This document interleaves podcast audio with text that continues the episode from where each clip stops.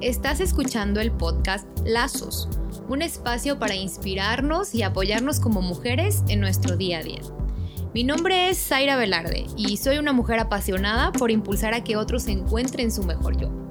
Así que me estaré reuniendo con algunas amigas para charlar acerca de nuestra identidad, nuestras historias y de cómo hemos sido impactadas al crear lazos entre nosotras.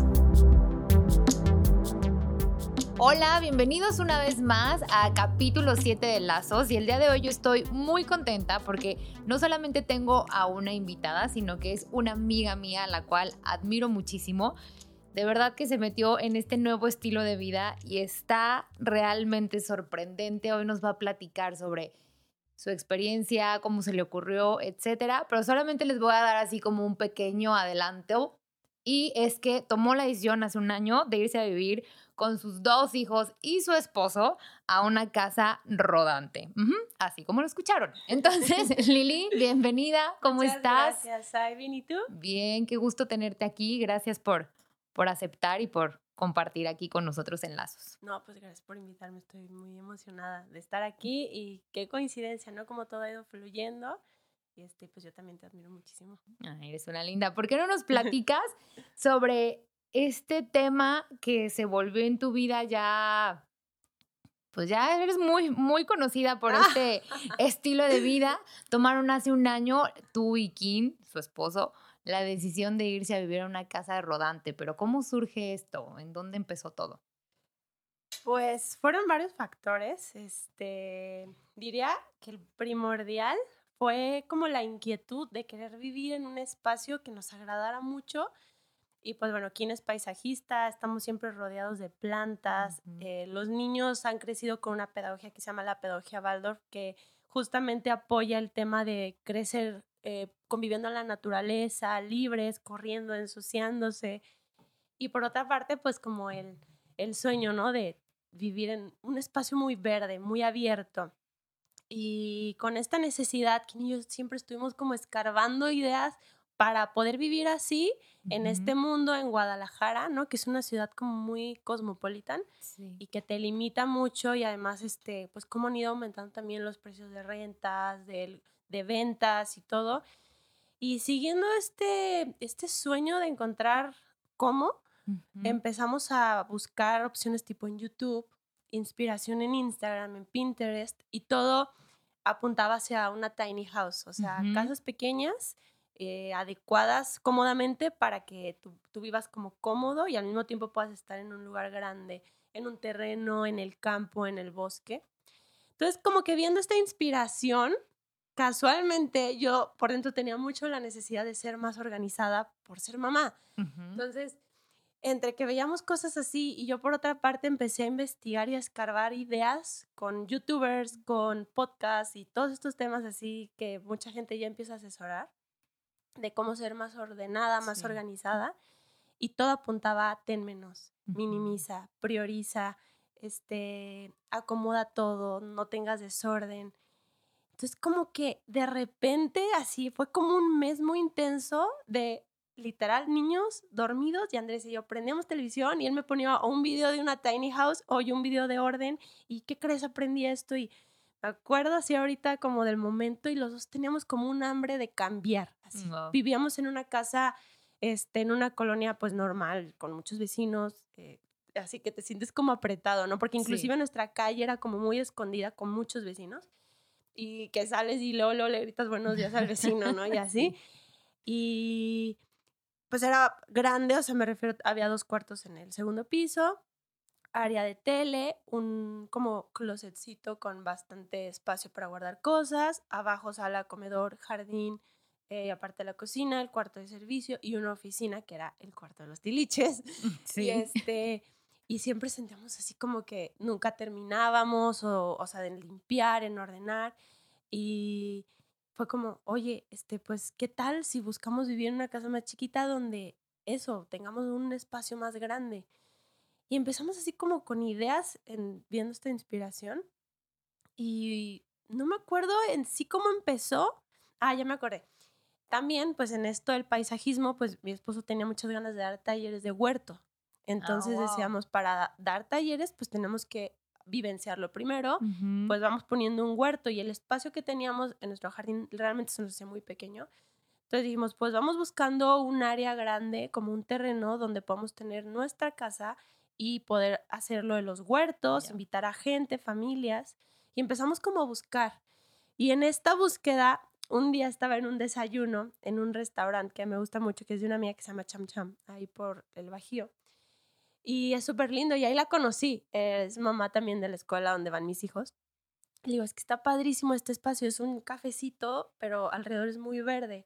Y le digo, casi casi podrías vivir aquí. Me dice, ay, me echó la idea mil veces hasta casi casi tenerme un motorhome. Fue como la Wow. primer señal. Y yo, ¿y por qué no lo haces? No, pues es que también tengo mi casa y no sé, la, la, la. Y entonces le dije, pues fíjate que mi esposo y yo hemos planeado como vivir en un terreno grande, inclusive como compartirlo con más familias y entre todos tener como este espacio de comunidad. Ujú. Y me dice, ay, pues luego vengan si nos echamos un cafecito. Y así empezó todo. Fuimos con esta pareja, lo platicamos y fue muy chistoso porque a la hora de la hora ellos no lo hicieron. Este, ella se embarazó, ya, pues, ya, ya era su segundo embarazo, pues. Y fue muy chistoso. Ellos no continuaron con esto, pero nosotros sí. Y empezamos a buscar terrenos. Ya fue como que el empujona. Busca el terreno y si se viene esta pareja, pues qué padre. Y si no, ya hazlo. Y empezamos y buscamos en diferentes zonas y se nos dio la oportunidad de un terreno de unos conocidos en el bosque. Entonces fue como, ok, esto está sucediendo, ya tenemos el terreno, o sea, ya tenemos el espacio, este, vamos a arreglarlo, quisimos respetar lo más que se pudieran, pues los árboles y todo esto, muchas Ujú. cosas las trasplantamos. Y ahora sí, ¿dónde vamos a vivir? Porque el terreno en sí, pues no es de nosotros, Ajá. es este, de estas personas. Y dijimos, pues una casa móvil, porque pues no sabemos qué vaya a pasar. Y al final lo que queríamos era como quitarnos un peso encima de estar pagando eh, renta y cada vez ir aumentando, porque como que cada vez sientes que necesitas más, más Es cierto. espacio, este, más algo que a ti te gusta. Sí. Entonces, si vivíamos en una casa con un jardín pequeño y lo que queríamos era un jardín más grande, pues eso implicaba rentar algo más grande. Entonces, como que, ¿qué podemos hacer? Al principio nos planteamos la idea de construir una tiny house en una plataforma, que es lo que mucha gente hace pero también vimos como pues todo lo que tenía que, que hacerse en construcción, en, en economía, en lo funcional, que las cosas fueran a salir bien. Y llegamos a la conclusión de empezar a ver motorhomes.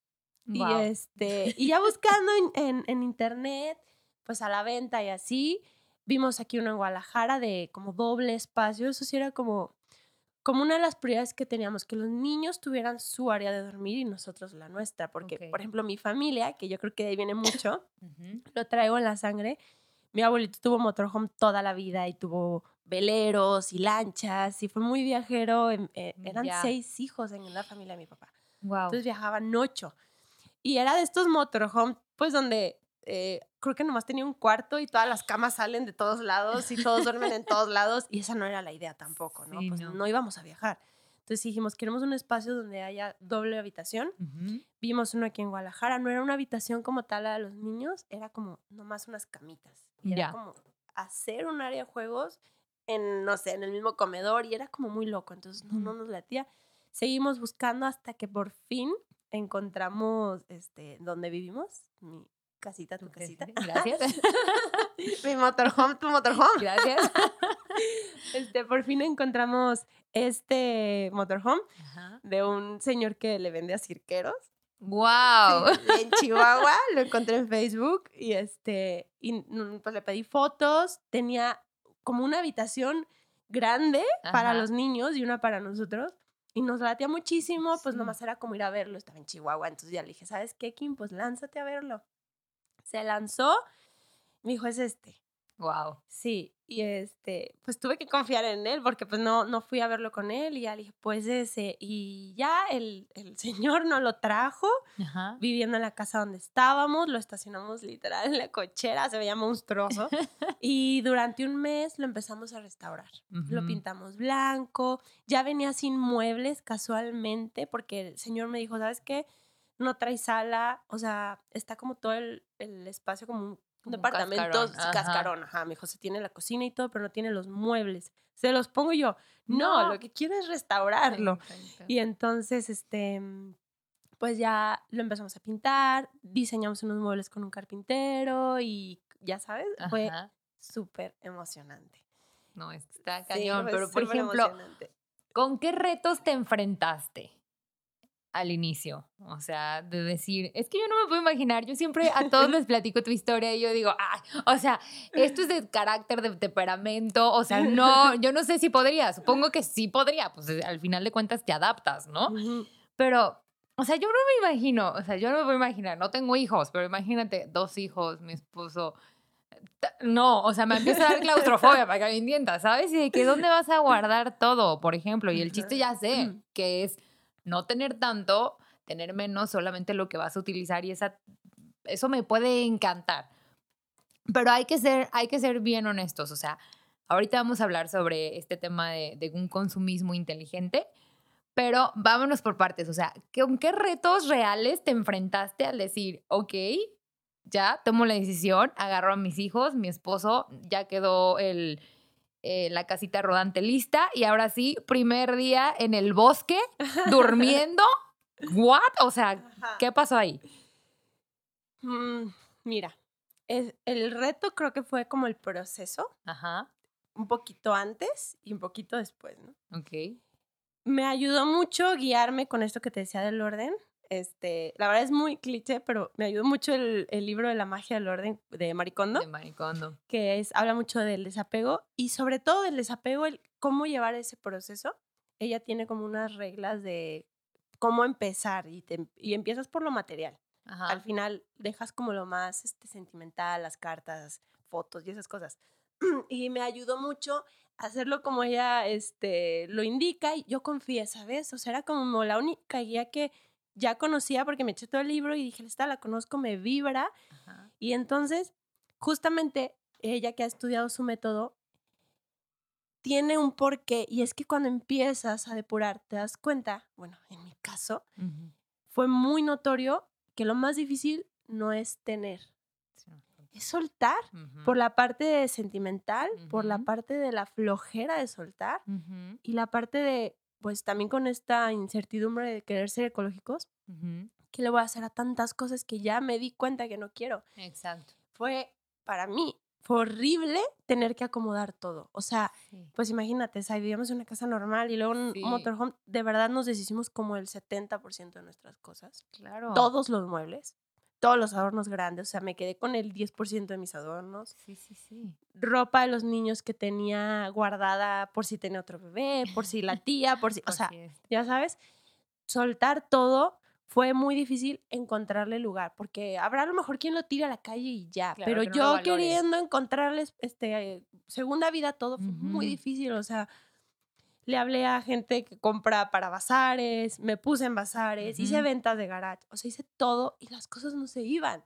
Entonces ya al Guau. final yo decía, por favor, ya, desaparezcan de aquí, ya me tengo que mudar. Sí. Entonces ahí te das cuenta que todo lo que entra a tu vida realmente tiene que tener mucho valor para que no lo quieras dejar ir en mucho Correcto. tiempo. Wow. Entonces ese fue un gran reto, la verdad. Eso creo que para mí fue un gran reto.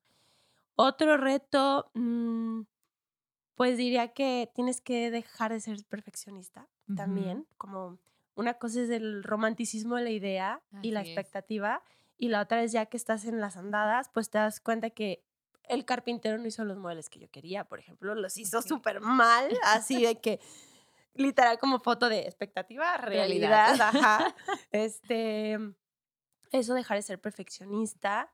No tenía miedo al vivir como rústicamente, eso no me daba miedo, al contrario, me, Ujú. me- me emocionaba porque aparte tengo como esta sensibilidad del romanticismo, o sea, de Sí, vivir en otra época y pensar como antes, pues veías a las señoras con faldas largas y sus cubetas. Por eso eres native mama. Ajá, Ajá. ajá.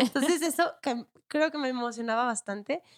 Y más bien, este, pues también ponerte de acuerdo con tu pareja, ¿no? Es un reto de, oye, pero es que yo creo que esto es lo mejor, ¿no? Es que yo creo, inclusive, cuando llegamos al terreno a estacionarnos, fue como nuestro primer, este, así como, y yo, no, va más a la izquierda y él, no, es que a la derecha, no, es que aquí vamos a entrar y entonces la puerta no está en la entrada, no, es que el chiste es que no se vea la entrada y ahí fue como, ah, primer reto, ¿no? Primero, Ajá, vámonos ajá. poniéndonos de acuerdo dónde nos estacionamos.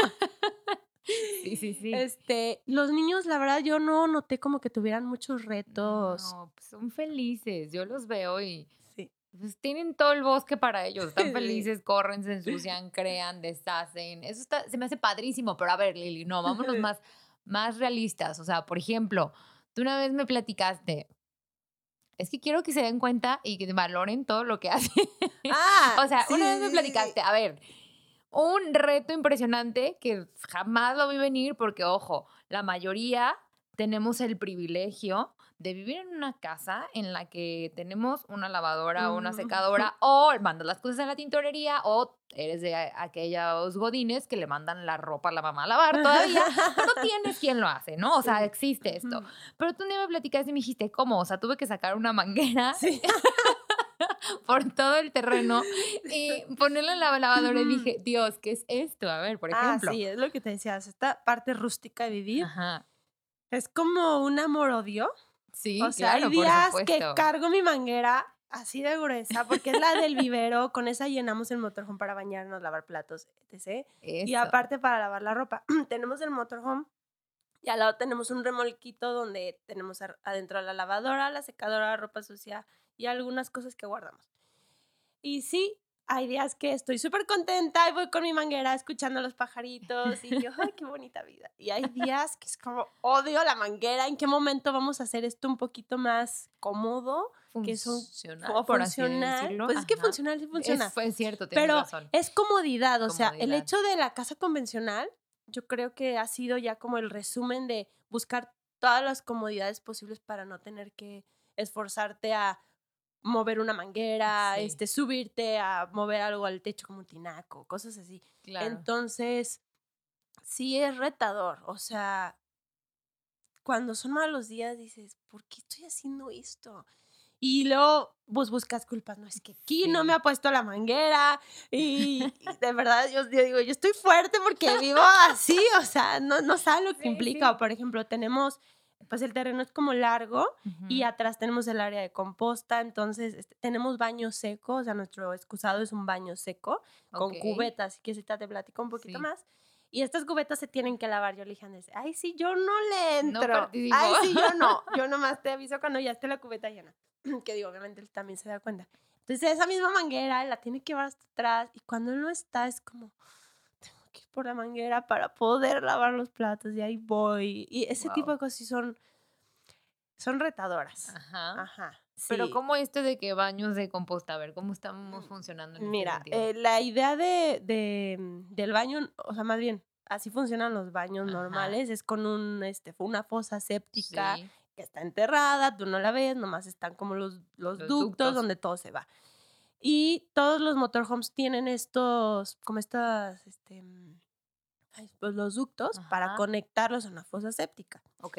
como el terreno está verde, o sea, no está construido ni nada, teníamos que hacer todo. Entonces decíamos, bueno, queremos una fosa séptica, pero que sea ecológica y hay como varios tratados de agua. Ujú.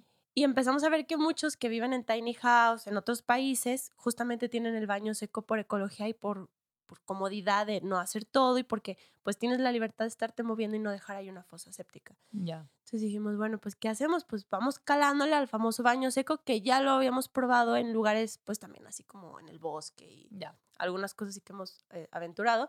Dijimos, pues no parece ser tan malo y decía, nomás la parte no padre es tener que tratar todo lo que, lo que desechemos y le dije, ay sí, Joaquín, no le entro. Pues yo, yo sí. Bueno, pues hay que calar y literal. Teníamos del excusado del motorhome la primera semana Ajá. y dijimos, pues vamos a intentarlo con una cubeta y sin construir bañito ni nada y con cubeta y tapa de baño para ver cómo nos sentimos. Ok. Fue raro el primer día. y este, y literal con hojas del bosque así, después Guau. como, es la composta, pero mm, sin acerrín y cal, que es lo que se le pone. Pasamos la primera semana a la prueba y le dije, está bien, vamos haciendo baño de composta. Y ya hicimos una cajita de madera, ya hicimos todo, trajimos el acerrín y ya pues tenemos un año así. y estamos muy contentos con ese baño. Wow. No huele mal. Obviamente tienes que estar cambiando la cubeta Mm. como una vez a la al día o dos, o sea, cada dos días. Ajá. Los niños también comodísimos, o sea, normal. Ok. Es esto, es como cambiarte el chip a... Es mucho soltar Sí. lo que traes de tu casa y de la Lo sociedad. aprendido y la sociedad. Wow, a mí se me hace interesantísimo y nos podríamos llevar horas y horas y horas sí, platicando de que cómo vives en tu, en tu casa. Pero esto nos lleva al tema de un consumismo inteligente, ¿no? O Ujú. sea, realmente es que yo te veo y, y puedo ver tus historias y veo que hasta tú misma tienes una como una ley, como una balanza y, y te veo, o sea, que de repente compartís dices, no, pues me gustó eso, pero no me lo puedo comprar, ¿no? O sea, no, porque lo voy a usar una vez y no tengo espacio, etcétera, y bla, bla, bla. O sea, realmente es como que empezar a dejar y comprar, como todos deberíamos, comprar inteligentemente. Y vienen estas fechas de consumismo masivo, cero inteligente, porque el chiste es consumir, consumir, consumir, consumir, consumir. Regalos de Navidad, muchas veces cero inteligentes e innecesarios.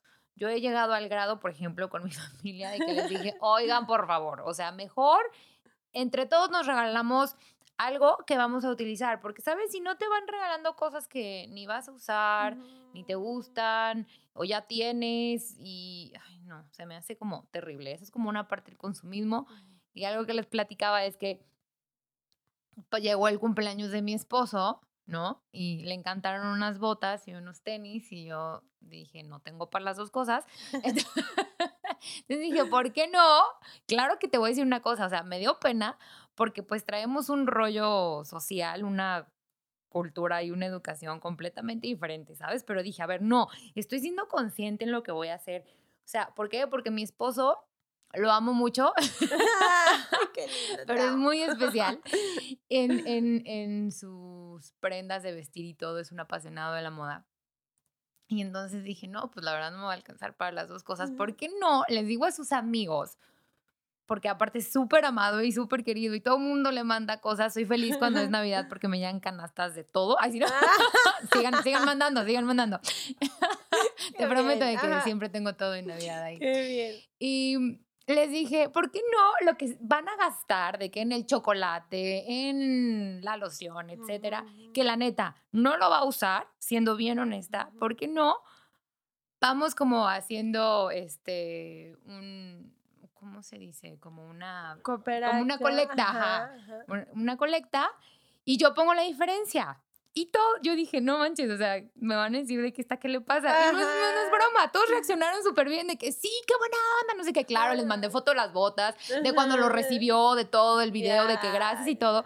Y Marco me dijo, ¿cómo le hiciste? Porque evidentemente él sabía que no tenía el dinero suficiente, ¿sabes? Y le dije, pues no fue mío, la neta es que fue de todos tus amigos eh, que te amamos, no sé qué, charala. Y me dijo, ¿cómo no te dio pena? Y le dije, no, sí me dio pena. Le dije, pero ¿sabes qué? Hay que ser honesto, esto lo vas a usar.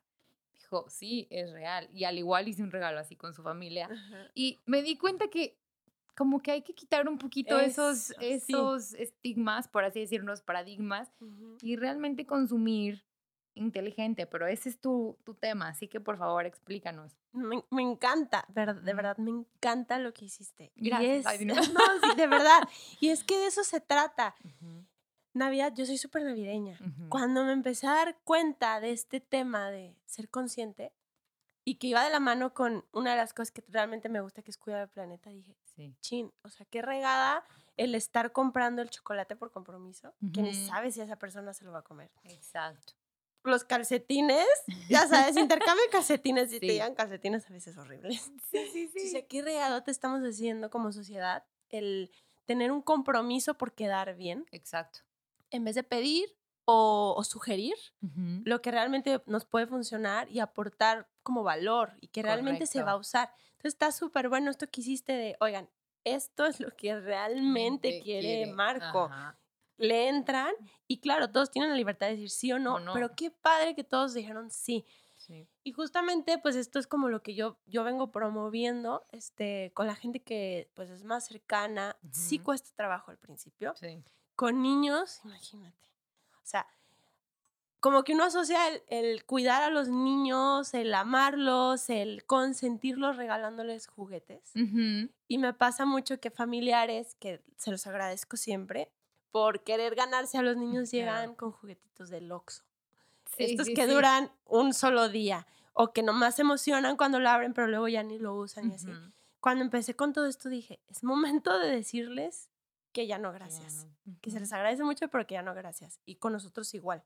Wow. Este, por ejemplo, mi mamá siempre que estaba de viaje me traía algo. Y ahora fue como atreverme a decirle, oye, ma, la neta me encantaría que ahora me trajeras esto, que en este caso fue algo que necesitaba. Una pijama nueva.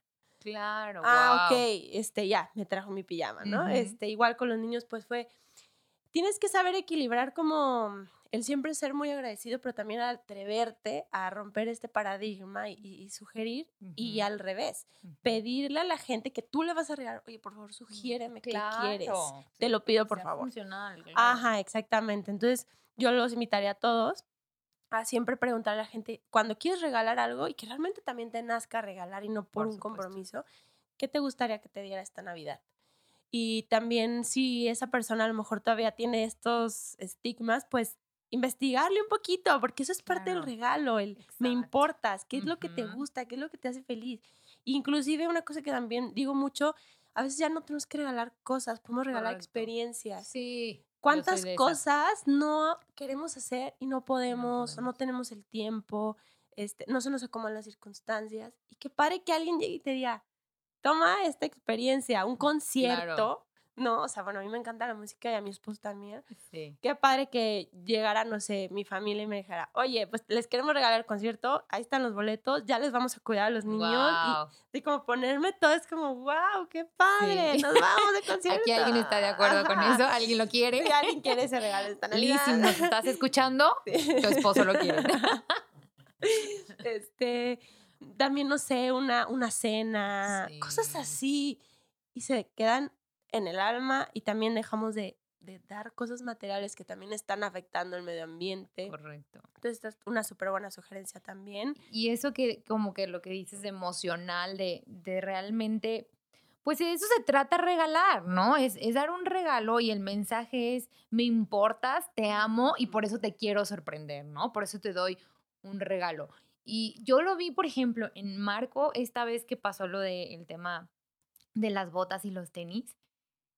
No se la podía creer, o sea, era como, ok, no le dio pena, wow, que no le dio pena, pero estaba sorprendido porque era, hicieron esto por mí, o sea, como todos mis amigos se pusieron de acuerdo e hicieron esto por mí. Estaba como rayado, no podía de la emoción. Me dijo, jamás quiero tirar las botas, jamás quiero tirar los tenis, porque ahora tienen un valor más allá, ¿sabes? Aportan algo más. Entonces estoy súper de acuerdo con eso.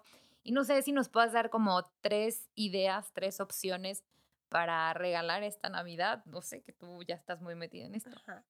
Pues mira, mm, así como objetos como tal, o pues digo, no, ajá por ejemplo, en el caso de, vamos empezando con los niños, ¿no? Que en la Navidad todo el mundo enfoca como el regalo de los niños, inclusive por este que Santa Cruz va a venir. Sí. Desde el hacer la cartita con tus hijos para que Santa la reciba, es como hacerlos más conscientes de qué es lo que realmente te gustaría. Y pues claro, se supone que tenemos que conocer bien a nuestros hijos y sabemos más o menos cuáles son sus gustos. Entonces, como guiarlos a no que no pidan por pedir o no ponerlos, o sea, la verdad yo conozco gente que pasa Navidad y vamos a ver comerciales para ver qué se te antoja pedir. es como, ¿Cómo? es real.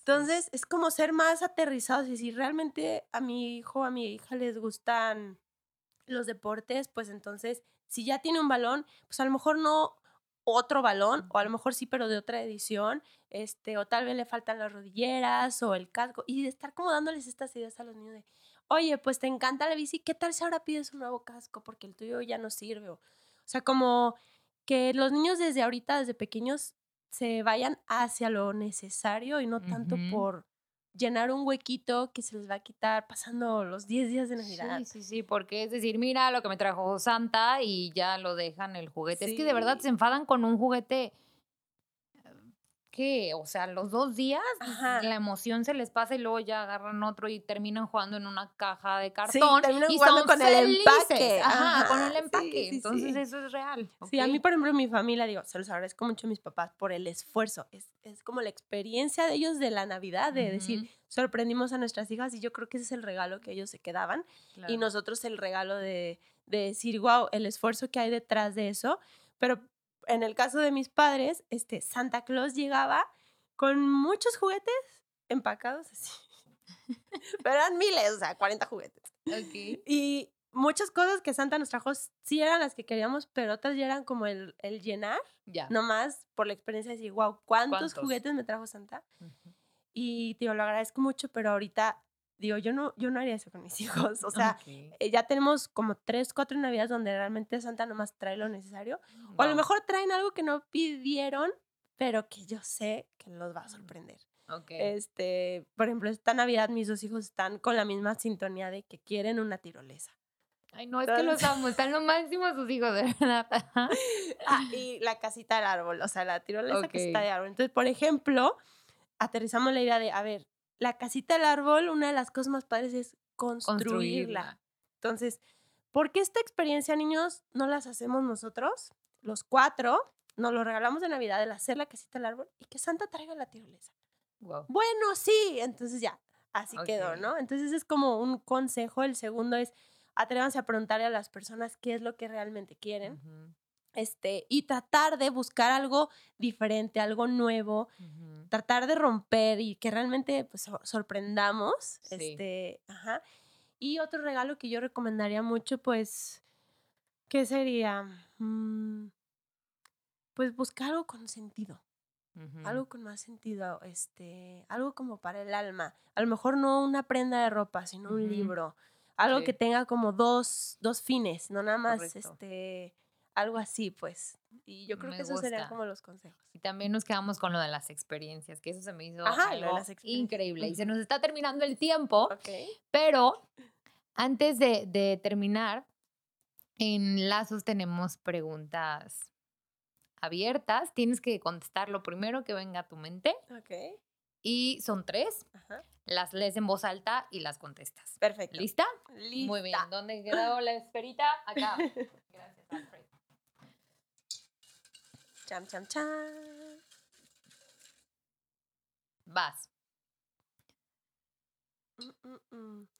Si pudieras describirte en una sola palabra, ¿cuál sería? Simple. Sí, me queda claro. me queda muy claro. Ok.